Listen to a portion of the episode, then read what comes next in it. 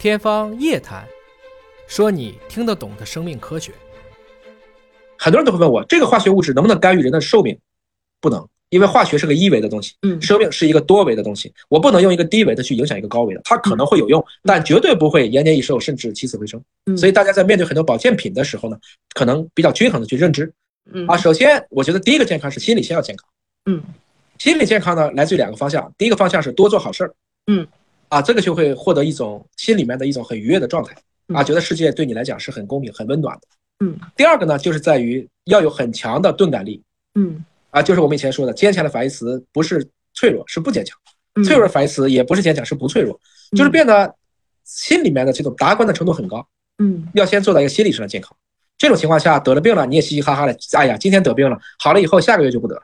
嗯啊，忙完了今天就可以忙明天了，就慢慢的就让自己有一种非常好的一种钝感，这是第一个。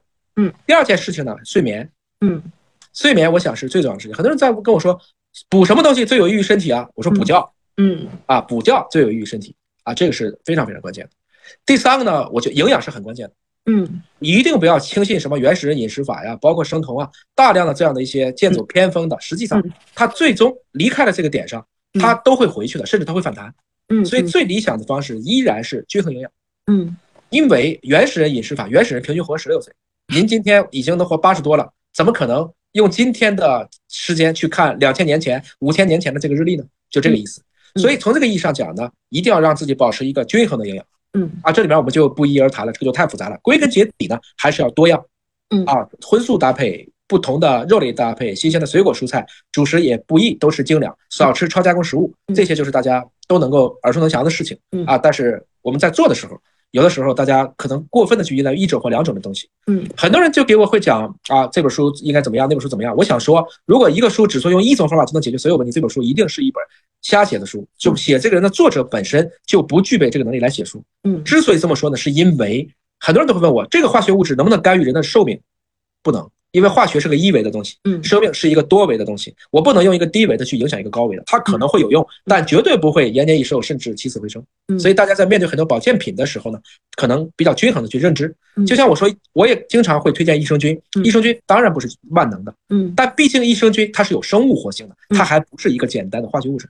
这个是第三个事儿了啊，我们讲了，第一个要心态，第二个是睡眠，嗯。第三个饮食，最后一个是运动，嗯。合适的运动嗯。啊。我反对所有人都跑马拉松，嗯因为那是个极限运动。嗯但我鼓励人人都做运动，最好的运动，比如说有条件游泳、嗯挥拍儿，嗯挥拍儿，我现在都建议两个手挥啊，左手右手可能可以打不同的球。我现在见好多人都可以这么打，他左手打羽毛球，他右手打乒乓球啊，还都控制的很好 啊。什么都没有条件的，那就做一点点快走，嗯快走都做不了，就做一些徒步的无氧、嗯徒手的无氧运动，做总比不做好。很多人就因为没有运动的条件就不运动了，其实不是的，哪怕每天能够快速的抽两个五分钟做两组无氧，目前看也有很好的效果，让你的人体处于一个战备的状态。嗯。每天让它就像消防演练一样啊。训练一下。就那么就他哪怕这个一两组一次五分钟呢对吧？五分钟可以跳牛的人已经能跳差不多六七百个绳了呀，嗯。五分钟可以做上一两百个俯卧撑了呀。嗯。所以如果你能够很好的把这样的时间用好呢，嗯。其实不想动只有一个问题就是懒。对对对。啊，但是你只要做了，你会感觉这是一种一种奖励和状态，然后做一段时间以后，你的塑形啊、你的呼吸啊、你的整体的状态都会奖励你的。